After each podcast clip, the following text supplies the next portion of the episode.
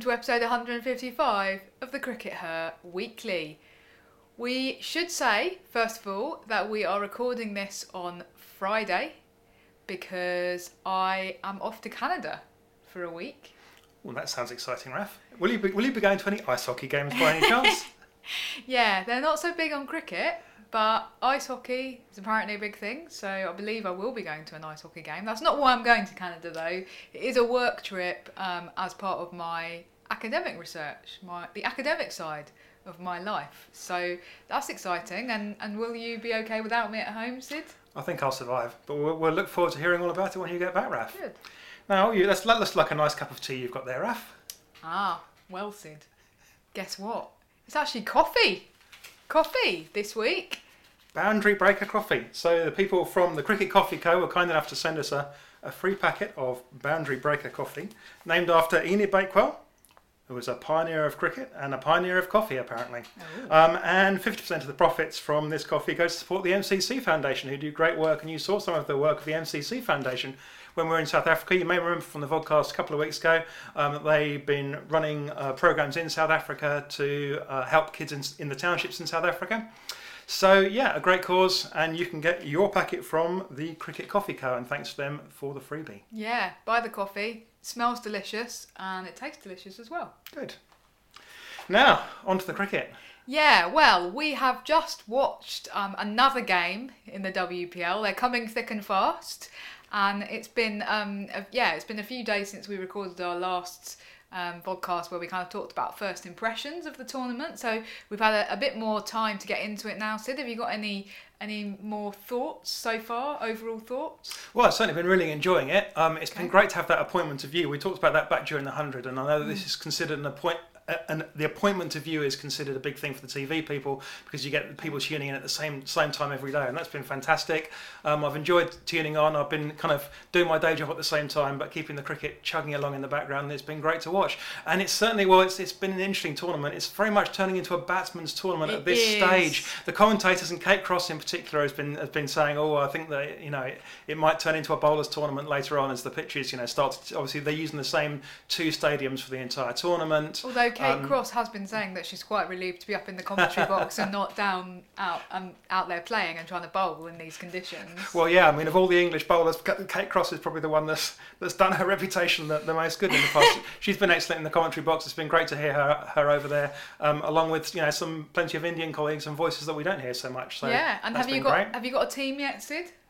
I haven't really. No, I, I still. I, Okay. sort of feel like I'm gradually getting to know the teams, but you know, I don't think I'm rooting for a particular one at this stage. But I'm loving the cricket. I've picked a team. Oh, Um? RCB have the best uniform, so Okay. that's the one I've gone for. Um, they've got those glittery silver labels on oh their well. backs. It's, They've got it's all about the bling, Raf. well, you know, you you say that, but it's as good a reason as any. Okay. Um, now we have to some extent been on England watch um, because that's our particular interest. I've been really interested to see that both Heather Knight and Alice Capsey have bowled in this tournament. Now they're obviously um, Heather Knight is not the captain of her team, so she is being told to bowl, and that's been really interesting to see her in a different role because she didn't bowl in the World Cup. There were questions about whether Alice Capsey would be able to bowl and should bowl again after her shoulder injury doesn't seem to be any problems with that shoulder, as I think I tweeted um, the first time I saw her bowl in the WPL.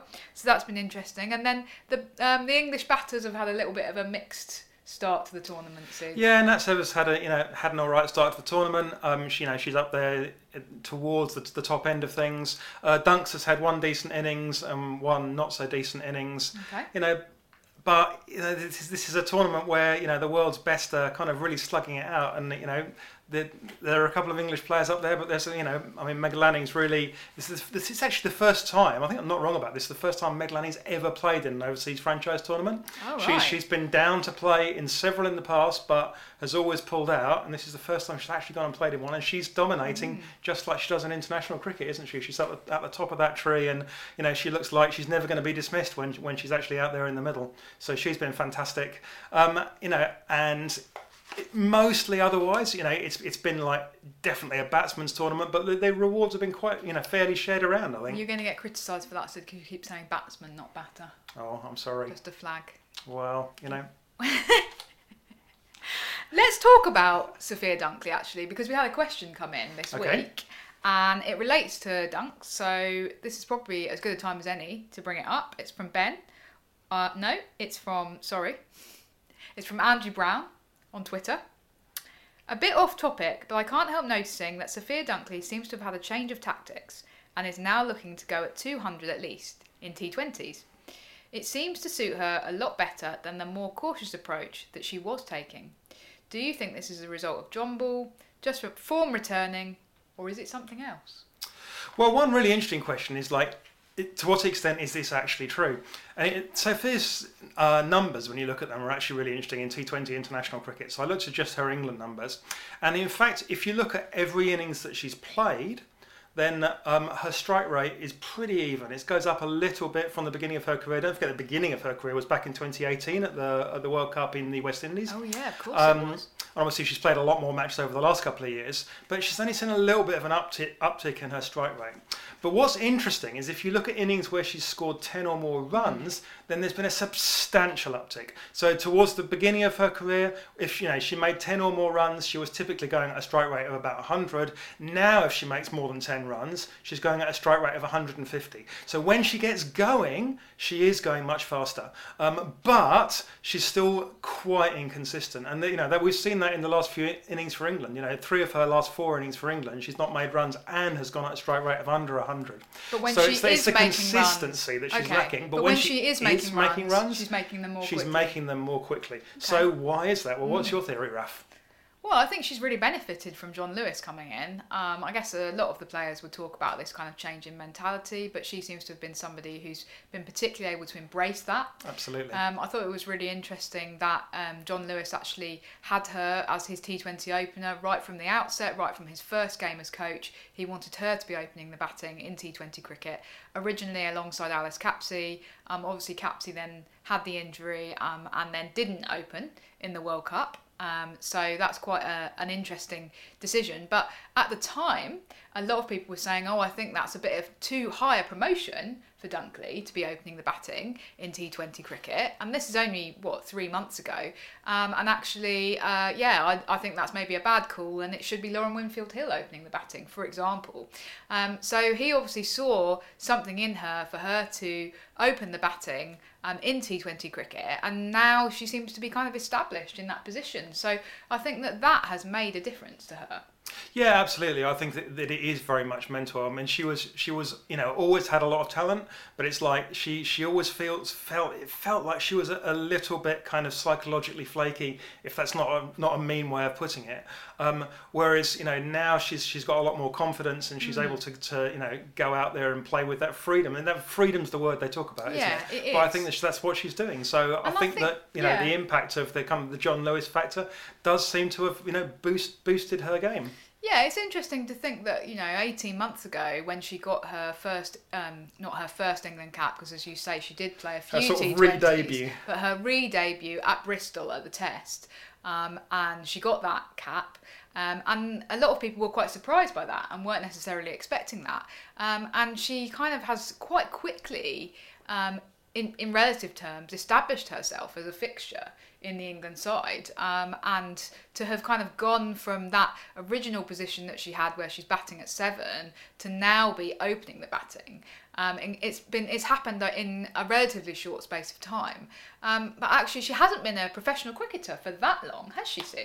No, exactly. That that's that's a really important point as well. Yeah. That she was she was at Loughborough University, but she spread out her degree over a number of extra years. Okay. So you know that meant that you know there's there's kind of two sides to being at Loughborough, particularly in the period she was there. It's like well you can almost be a professional cricketer because the England girls are training there, Yeah. um, and you know you have that opportunity to be kind of part of that setup even when you're still a student.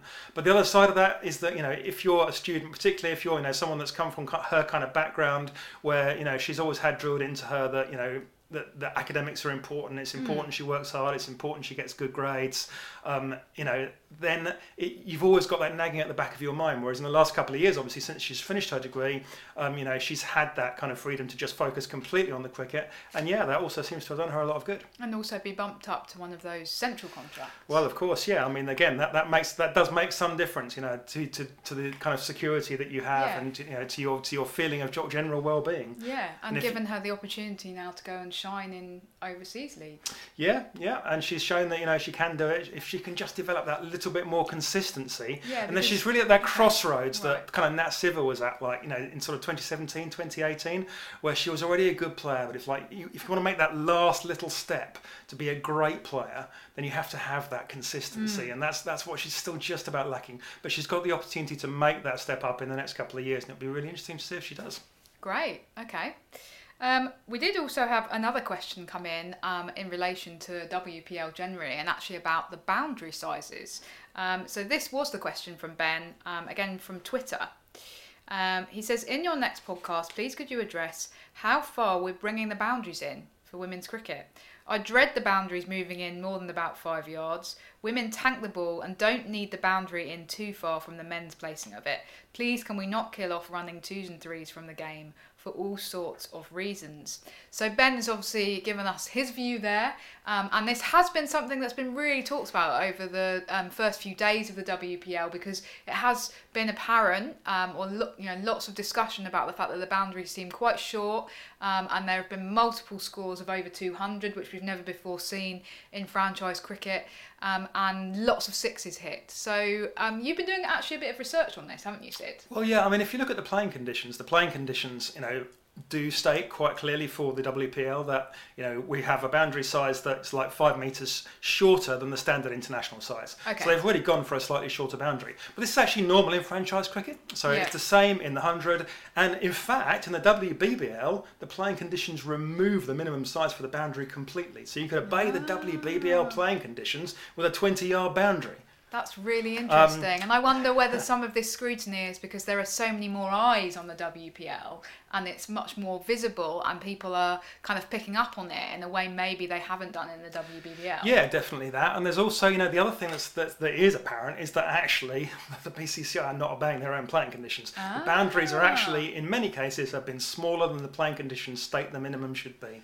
Um, Alright. So, you know, there's and so there's no doubt that the boundaries are small, Okay. um, and you know, there's no doubt that that changes the game. I think that the, the that the difficulty here is like, you know, who who's in a who's in control of this situation. Um, there, there was actually some fuss last summer. Uh, during the 100 and there was a thunder game in particular at old trafford No, Manchester Originals. Not uh, sorry manchester originals i apologise um, I mean, Anyway, it was to all the- intents and purposes, it it's was basically the same thing. the but we- manchester yeah, we manchester should- lancashire team Yeah. the Manchester Lancashires or the Lancashire Manchesters uh, at Old Trafford, and there was a lot of fuss about a very small boundary in that game. Yeah. And we actually spoke to someone at the ECB off the record um, about that, and they said, well, you know, the thing is that this is being driven by television. The television really want the boundaries to be smaller because they want those hits, and a lot of the what's going on here is probably to do with that. That the, the television company, you know, have paid a lot of money for this. They need to, you know, to get subscribers. They need the social media clips that show balls going over boundaries. Um, you know, in order to get those subscribers to kind of bring in those more casual fans, because unfortunately, it's not really about us anymore. It's not about you know Ben and, and you and me. It's it's about bringing in the, the, the, fans that you know the extra fans that they want. The hardcore fans don't matter anymore because we're going to watch it anyway. So what they want is to, to see the ball going over the boundary, and if they feel they're going to get more of that from a smaller boundary, then that's what they're going to do. Because those social media clips, you know, nobody cares whether or not it's gone 65 meters, 75 meters, 85 meters. They care about the fact that the ball's gone over, you know, a, a red Toblerone marker. Um, and There's something about the way that that um, that having a, that hitting a six is celebrated as well, isn't there? With kind of you know Yeah. fireworks or um, those flames that, that go up at, at hundred yeah, and they sort of had a gun sound effect they show on the replay. So the replay comes in and it's like Yeah, as the ball exactly. So they're on. so they're making a big deal of it, um, and I think that you're right, and it's something that to some extent we also identified in the bit of research that I did on the hundred Okay.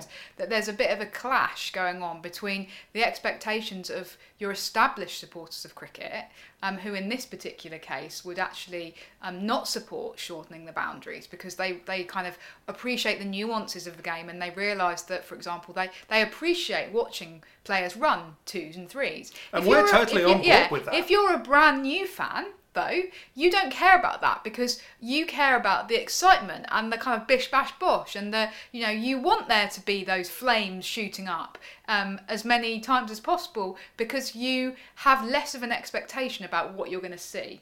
And so, as you've said, actually. For the TV companies, um, and for the probably for the BCCI with this new competition, they're trying to attract new fans.